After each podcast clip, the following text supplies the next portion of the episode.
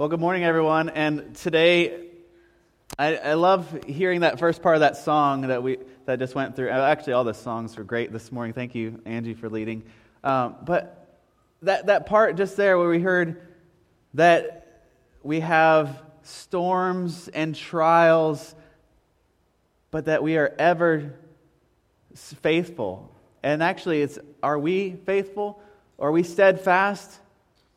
Or is it the Lord that's steadfast? And, and today we're going to be looking at a story in Genesis 22 about the God who tests. And we're going to see God testing his servant Abraham.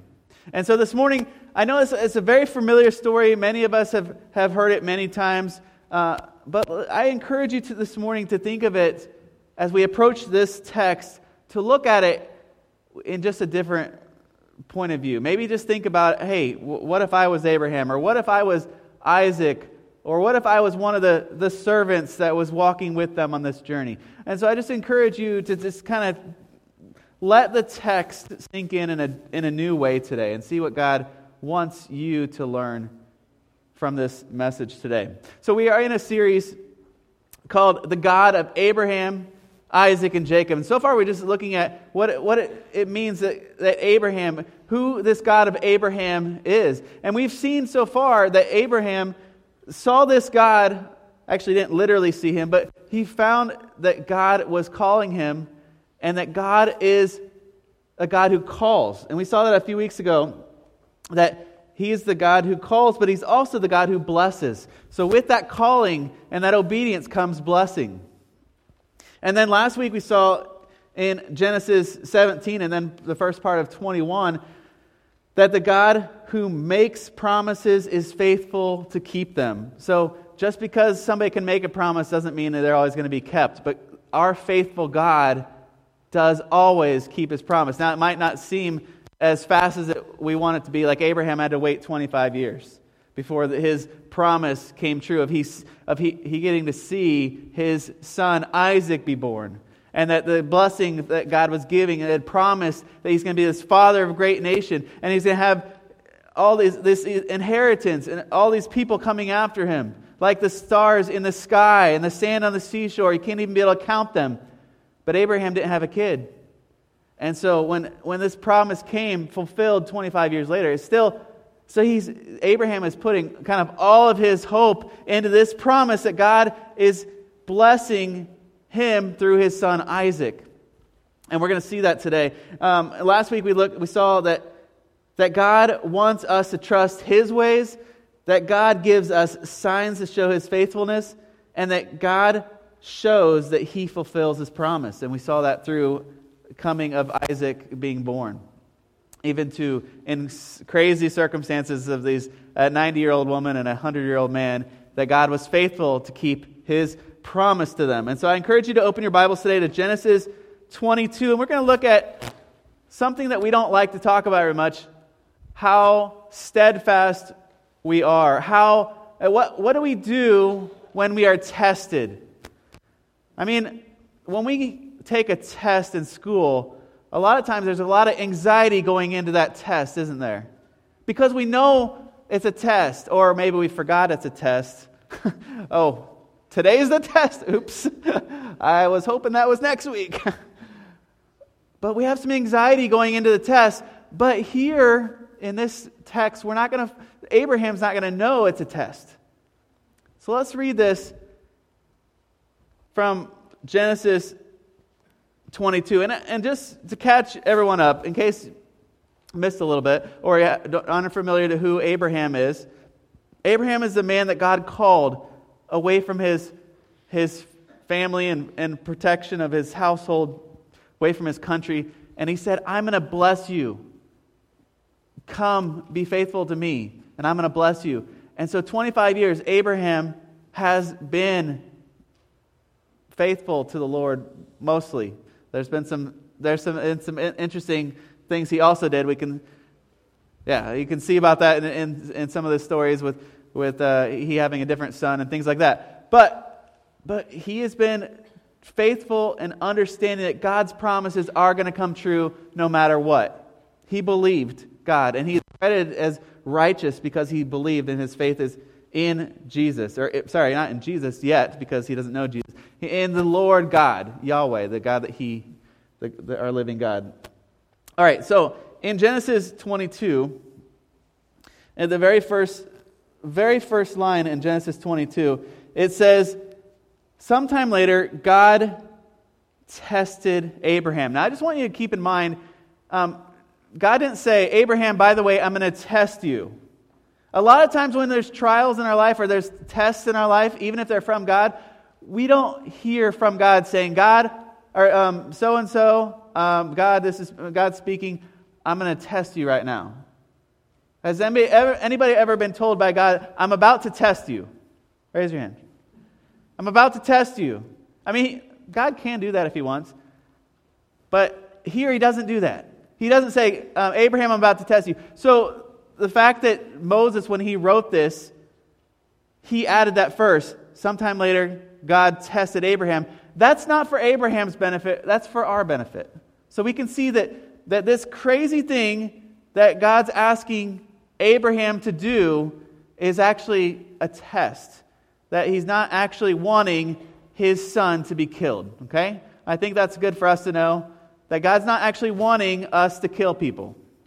Okay? I, I think that aligns up pretty well with Anabaptist theology. All right. So, in verse 1, God said to Abraham, Abraham. So now he's called him his new name, right? He, called, he was Abram before, and now he says, Abraham. And Abraham replies, Here I am. Okay? Verse 2 Then God said, Take your son, your only son, whom you love. Now keep in mind, he had another son. He had, but in the, the previous chapter, he had just sent Hagar and Ishmael away, the, the, the, um, this, the one, um, his other wife, and his, Ishmael got sent away because there was a lot of strife.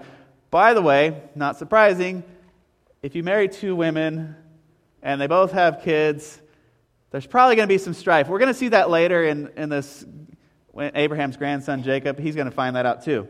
But, but yeah, the, I think, well, that's pretty clear. Marry one person. All right, that's not, that's not the point right now. All right, so God says, take your only son, your only son that you love, and go sacrifice him. I, this, he says, Isaac and take him to the region of Moriah, and there sacrifice him as a burnt offering on the mountain I will show you. All right, pause. First of all, we know because it says God is testing Abraham that, that we know that God's intent wasn't that Isaac be killed. Okay?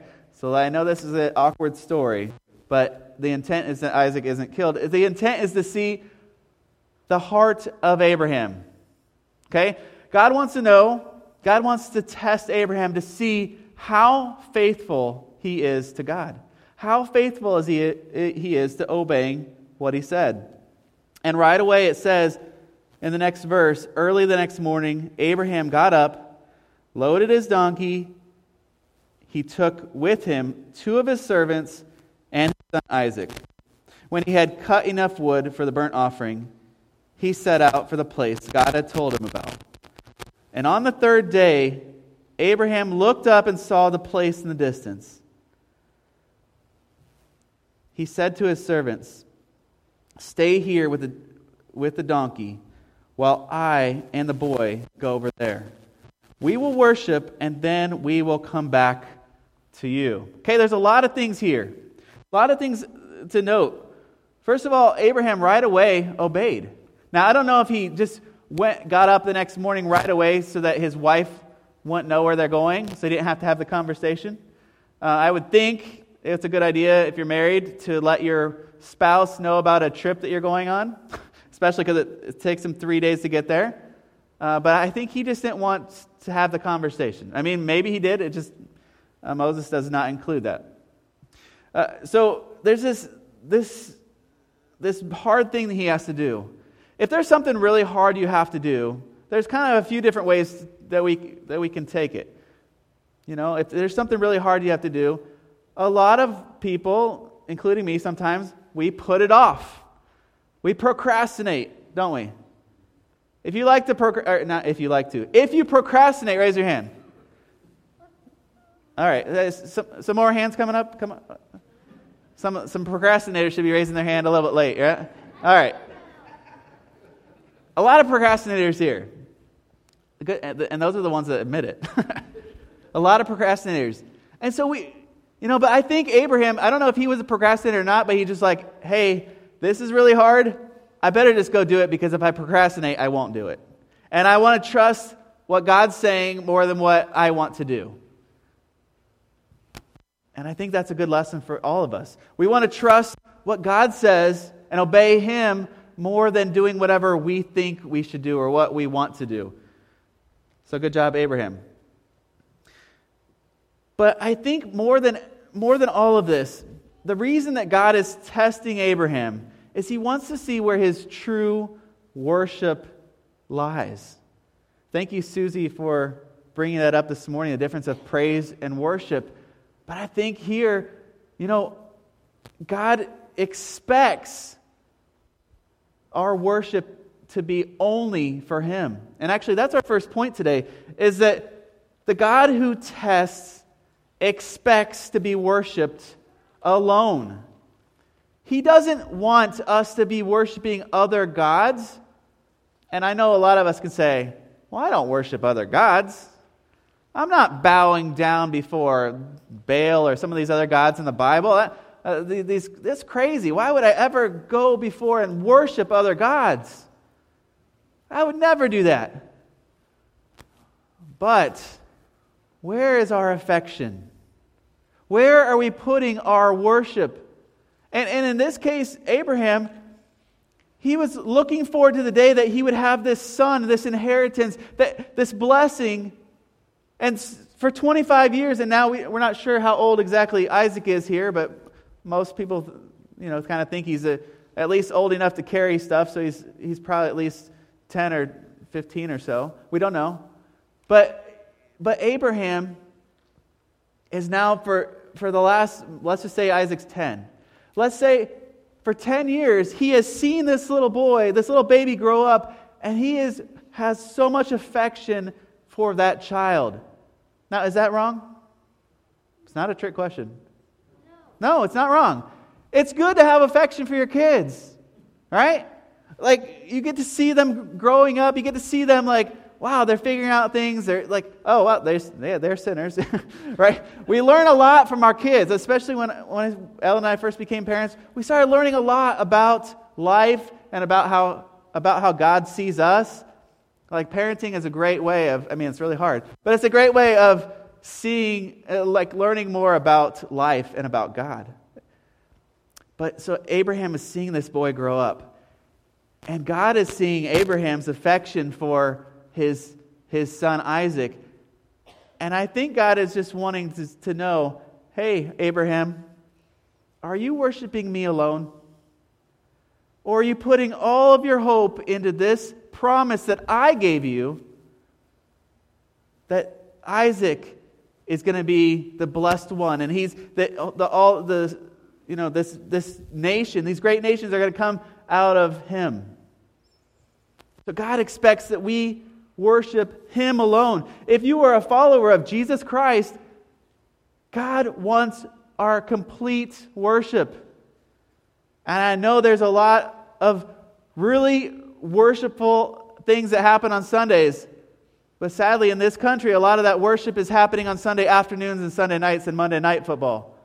It's not happening as much on Sunday mornings or in church services. There's a lot of worship that's happening, but where is our worship going? What are we putting all of our hope into?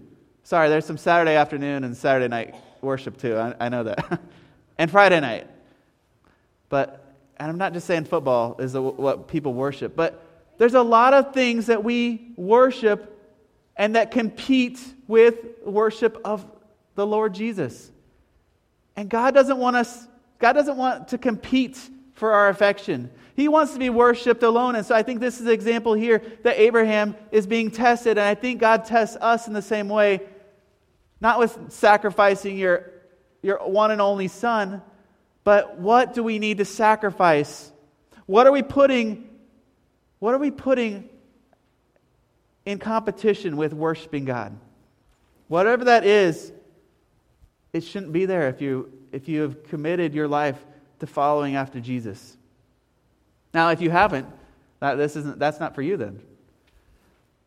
All right, so the, the first thing here is that we, that God is expecting us to worship Him alone, to worship the, the giver, not the gift. Okay? He gave Isaac. This is, this is the gift.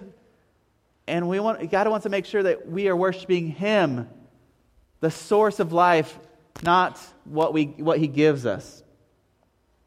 And, and we see this, we see this when Jesus. Jesus was tempted by Satan. But then, but he was tempted to do something that was wrong in the, in the desert. And, and Jesus rejected all of those things that Satan was, was tempting him to do. But then, a few years later, Jesus, the night before he was, the night before he was crucified, he went and prayed in the garden. He wanted his, his close disciples to pray with him. But he was praying to his heavenly Father, saying, he, he knew what was going to happen to him. He knew that he was about to go to the cross. And that was the way that he was going to save anyone that puts their trust in him in the future. But Jesus, willingly, he went willingly, but he worshiped his Father alone. Instead of his own desires, instead of this desire of, of not wanting to die, he worshiped his Father alone. And that's a great example for us. Now, sometimes people might wonder, well, why is God testing? Isn't that like mean or wrong? But God tests. God has every right to test us to see where our affections are. You know, this story kind of points a little bit to, to Job. And at the beginning of the, the book of Job, it's, there's this conversation between the adversary, Satan, and God the Father.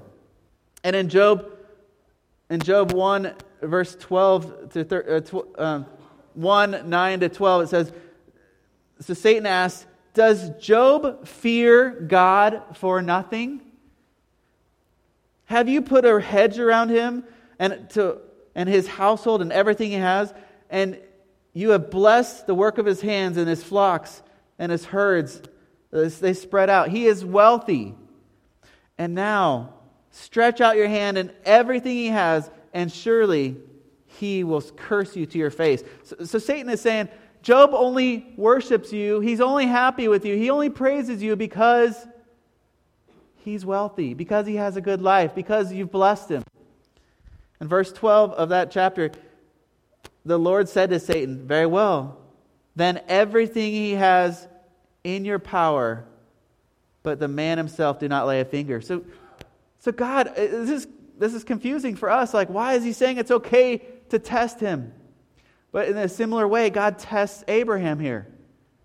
So God, God tests us, but he also expects that we are worshiping him alone. And he wants to see that our affection is in him alone, not in other things. Not just, be, not just because we have a good life or because we have things or blessings or whatever it is, God wants that we worship Him, the giver, not the gift. Now, it's okay to enjoy those blessings, but we want to have our affection completely in the Lord. All right, so then in back in Genesis 22, verse 5, it says, So Abraham said to his, his servants, Stay here with the donkey well, the, the boy and I go over there, and we will worship you and come back. So that even that, that sense of like that Abraham is saying, we are going to worship the Lord and we are going to come back. What is that saying about what's going to happen? Some people have debated does this mean that Abraham wasn't really going to do it? That he really was not going to sacrifice Isaac? Many people, many scholars have, have pointed out in this part that it wasn't about that he wasn't going to do it, but in fact that he believed that God was going to raise Isaac from the dead. It even says that in Hebrews. That, that Abraham had so much faith in God that he believed that Isaac would come back with him after being resurrected.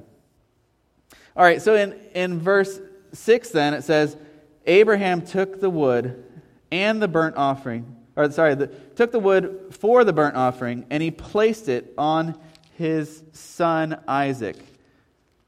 Okay, what it, to me, when I read that, I think it's kind of the symbolism of Jesus going to the cross, carrying this wooden cross on his back. You know, I don't know how much wood Isaac and Abraham needed for this burnt offering. But I'm guessing it was a little bit bigger than a normal one because a person is bigger than a, than a, a ram or something, a smaller animal. So he's carrying this wood. And he himself carried the fire and the knife. And as the two of them went to, on together, Isaac spoke up and said to his father, his, his father Abraham, Father? Yes, my son, Abraham replied. The fire and the wood are here, Isaac said, but where is the lamb for the burnt offering? Isaac's not a dumb kid. he, he, they've been walking for three days. I, I wonder some of that conversation was if, what, what conversation was Abraham having with God? Was Abraham having with Isaac? With the servants? What Isaac? What are we thinking? Finally, after these three days, Isaac speaks up. I'm not trying to say they didn't have a conversation. I don't know what they had. But he's finally saying, okay, Dad, um, I know how burnt sacrifices, I know how offerings work. We have most of the things we need here, but we're missing a big piece of it. And, and when we're supposed to bring a sacrifice, you're supposed to find the perfect animal. Now, they don't have the sacrificial system set up yet. That, that goes later with that God gives all those laws to Moses. But here, this a sacrifice. There's been a few times that is said in Genesis that Abraham built an altar. And, and I believe that he's built altars in Isaac's life too, because Isaac knows there's something missing, Dad. What's missing? What's missing? Well, what are we sacrificing? We don't just go up and build an altar and put some wood on it and start a fire there has to be something that we're giving, that we're providing, that we are going to give to God, that we're going to sacrifice. And so Abraham said, he answered his son, saying, God himself will provide the lamb for the burnt offering, my son. And the two of them went on together. God Himself. I wonder how Isaac thought about that. God Himself. So God, God wants us to sacrifice something to Him, but God's going to provide it. Interesting. If, if it were my son, I think he would say, then why do we have to walk three days to go there? you know? You know? Well, then if God's going to do it, well, what's the point of going through all the motions of this? God can just do it himself. But Abraham here is foreshadowing again the cross. Now, Abraham, I don't think knows, understands that, but he says God himself will provide the lamb. God himself, Jesus, will be the perfect lamb. And our second point today is the God who tests provides the needed sacrifice. God provides what's needed for the sacrifice. God provided his only Son, Jesus Christ, as the perfect Lamb of God that takes away the sins of the world, is what John the Baptist said. But that he provided Jesus to be the sacrifice, to take our place, so that we can have eternal life with the Father. Jesus said, I'm the, I'm the way, the truth, and the life. No one comes to the Father except through me. Jesus' perfect sacrifice is what we need. It's what everyone needs. Not just one time a long time ago when we were kids, but whenever and always we need to remember the cross, that Jesus died for our sins. And if you have never asked Jesus to be the Lord and Savior of your life, it's not too late. Jesus is calling all people to himself. He wants to be in a relationship with each of us. Jesus is the perfect sacrifice. So, both, picture this the father and son both doing what was needed. Eh, both of them. Abraham, he was taking his son to be sacrificed. Isaac, he's carrying the wood. Neither of them wanted to do this. I, I wonder if Isaac really knew that he was going to be the sacrifice. At what point? So let's, let's read on here in, in Genesis 22. It says in verse, in verse 9 When they reached the place God had told them about, God built, or Abraham built an altar and arranged the wood on it. And he bound his son Isaac and laid him on the altar. Okay, if he hasn't figured it out yet, he knows now. He put him on the altar on top of the wood. And then Abraham reached out his hand and took the knife to slay his son. But the angel of the Lord called out to him from heaven, Abraham, Abraham. And Abraham replies, Here I am. Do not lay a hand on the boy, he said. Do not do anything to him. Now I know that you fear God because you have not withheld from me your son, your only son. You passed the test. You passed the test. You have not withheld what the thing that you treasure on this earth the most. You've given it to me. You passed the test. Abraham looked up in the thicket. He saw a ram caught by its horns, and he went over and took the ram and sacrificed it as a burnt offering instead of his son. Instead of his son. He sacrifices what God provides. And Abraham called that place, The Lord will provide. And to this day it is said, On the mountain of the Lord it will be provided. On the mountain of the Lord it will be provided. So they, the people always remember that mountain as the place that God provided a way for them. God provided a way for them to not have to die, to not be like Isaac that, that had to die but there was this ram that took its place. God provided the perfect sacrifice that was needed.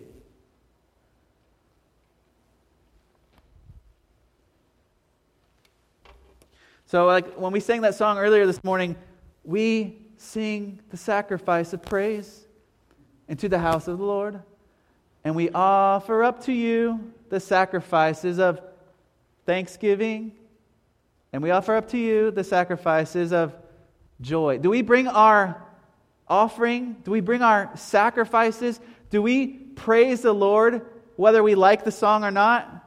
Do we praise the Lord whether we're frustrated or we're in a bad mood or, or we don't think that God is, is, is he's, God is putting us through a hard time? God's testing us. I can't praise the Lord. No, we bring our sacrifices of praise into the house of the Lord. And we offer up to God our thanksgiving, we offer up even our joy, everything He gives us, we offer to Him. The good things and the bad things we give to Jesus.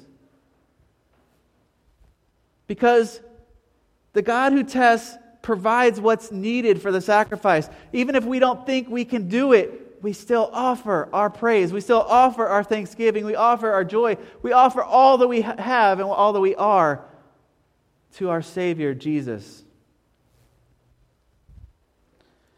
And so we first saw that God, the God who tests, expects to be worshiped alone And then the God who tests expects, or I'm sorry, provides the needed sacrifice. And let's see here how this story finishes. In, in Genesis 22, verse 15, the angel of the Lord called to Abraham from heaven a second time. And by the way, many people believe this angel of the Lord is actually, is actually Jesus. Okay? Now, it's the pre incarnate Jesus. He hasn't come in the flesh yet because that's Jesus. Uh, that's Jesus coming as a baby in, in, in, the New Testament. But many scholars think that this, because this, this was Jesus because he, said, he keeps referring to I and he's talking about God. Okay? So here he says, he says, I swear by myself, declares the Lord that because you have done this and not withheld your son, your only son, I will surely bless you and make your descendants as numerous as the stars in the sky and as the sand on the seashore, just like he has promised before. But now he's saying, I'm blessing you just like that. I'm, you're going to continue to get this blessing because you passed the test. Verse 18, and through your offspring, all nations on the earth will be blessed because you've obeyed me. So remember in Genesis 12, 2, when, when Abraham is first being called, God is saying, I'm going to make you a blessing to the nations. You're going to be blessed so that you can bless others. So people everywhere around the world can know that you are blessed, that you are different, and that you can show blessing to them, and they will come to me and glorify me. That we will be witnesses, that Abraham will be a witness for the Lord God through him, and many will come to, to him. That the blessing is not just for the Israelites, the blessing is for the world, but it's through the Israelites. And now the blessing isn't through just the Israelites anymore, it's through the church. It's through Jesus who started his church. And so we are one part of that church, but there's thousands or hundreds of thousands of churches around the world, and we are all worshiping Jesus. And we are also we are all seeking to be a blessing, take God's blessing that he gives us and pass it on to others, aren't we? Right? Isn't that, what, isn't that what he told us to do? Go throughout the whole world and preach the gospel, baptizing the name of the Father and the Son and the Holy Spirit. And I'll be with you everywhere. So we're, we're, to t- we're to go everywhere, where we are and where we live and places here and there. But then throughout the whole world is to be reached with the blessing of God. And his good news isn't just that God is good, it's that God is so good that he saves us. But we have to choose we have to choose to trust in him. We have to choose to put our life in him. We have to choose that God is the one, the only one that can provide a way for us to be with him in heaven. And so the God who tests, or sorry, the God who tests, our third point today is that he blesses our obedience. The reason that Abraham was blessed is because he obeyed. The reason that Isaac is still that Isaac took this blessing and that the nation of Israel was blessed is because of the obedience of Abraham. And I believe that Isaac, as even if, if he was a 10 year old or 15 year old, whatever he was, Isaac learned that what God wants and what God says is going to happen. He sees that fulfillment and he, he knows not just that God fulfills, but that God blesses obedience. And then, so Isaac can see that God is the provider. And we're going to hear about that next week in the sermon from Tyler Hartford. He's going to talk, be talking about the God of Isaac being the God that is providing. And so, the God who tests provides everything we need. He provides more than what we need, He provides the, the needed sacrifice. He wants to be worshiped alone, and He blesses our obedience. Our main idea today is that the God who tests is the God who provides. He provides. He doesn't just test us and say, okay, uh, well, you passed or you didn't. No, but He provides what we need. He provided that, that ram for Abraham, didn't He? Abraham and Isaac, when, when, when Abraham was, was obeying the Lord, then, and then the Lord says, Stop, you've passed the test. There was still an offering that needed to be happening. Obedience doesn't stop all the sacrifice that is needed. He still needed a sacrifice, and God provided that sacrifice. Obedience enough. If we obey God our whole life, that's not enough. We still need the sacrifice of His only Son to take our place on the cross. You know, I think it's really cool. In this text, it talks about Mount Moriah. But in Chronicles, in Second Chronicles 3, it says that Solomon built the temple on this very place.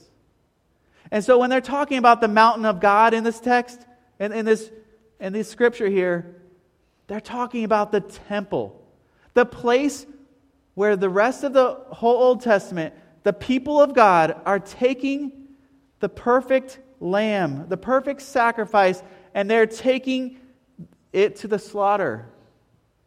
And it's to, to cleanse them from their sin and their guilt and their shame. And what does Jesus do instead? He takes out the sacrificial system because he said, I am the perfect sacrifice. God provided, God the Father provided his one and only Son, just like Abraham was to, to bring his one and only Son, the one that he loved, the one that the Father loved. Do you think God the Father was just like, yeah, this is the best thing, let's just do it? No, he didn't want Jesus to die.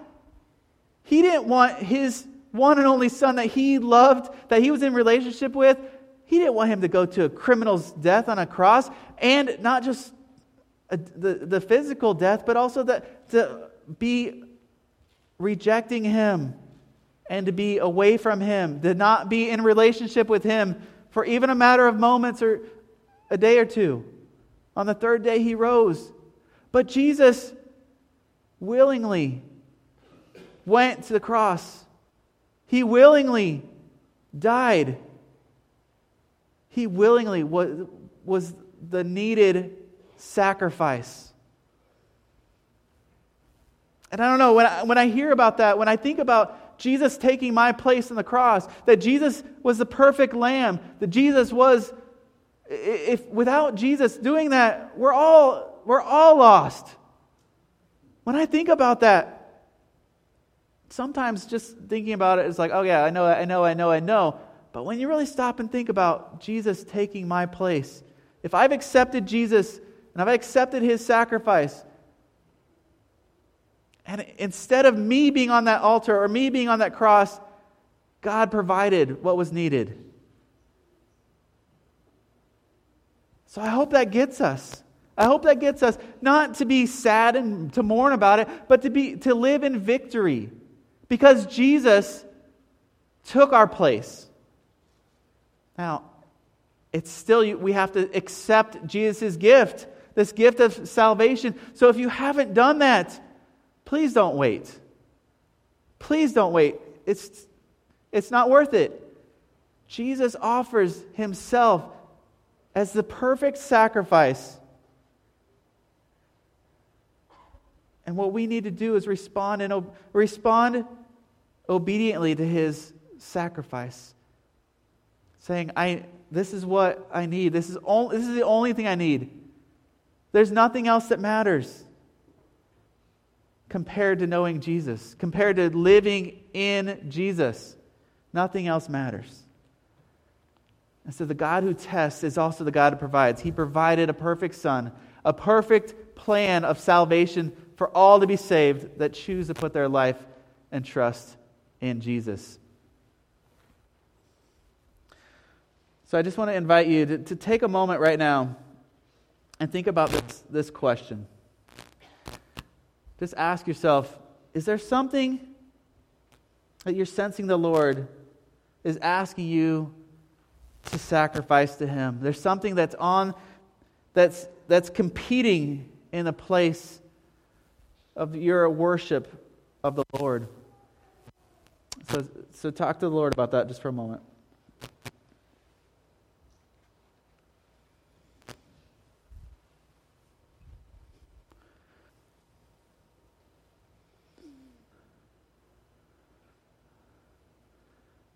God, thank you for providing the perfect sacrifice for us.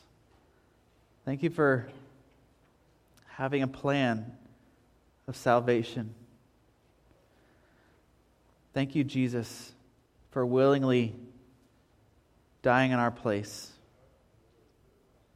Jesus, we thank you that you, you offer us life and you offer us a free gift to live with you for eternity. And so, God, I just pray if there's, if there's anyone here or watching or listening that doesn't know you, that doesn't know that you are the good God that provided a way of salvation for each person that chooses to accept you, Jesus. I just pray, God, that you would be drawing people to yourself. God, we know that we need you. And I, and I just pray that many would come to know you, Jesus, for the first time or even coming back to you and understanding and being in relationship with you and understanding more of your heart. God, I pray that we would be people that, that bring before the altar, be, bring before you sacrifices and idols and things that are, are getting in the way of our true worship of you. Lord, we, we want to honor you. We want to live for you. We want to be passionate for you.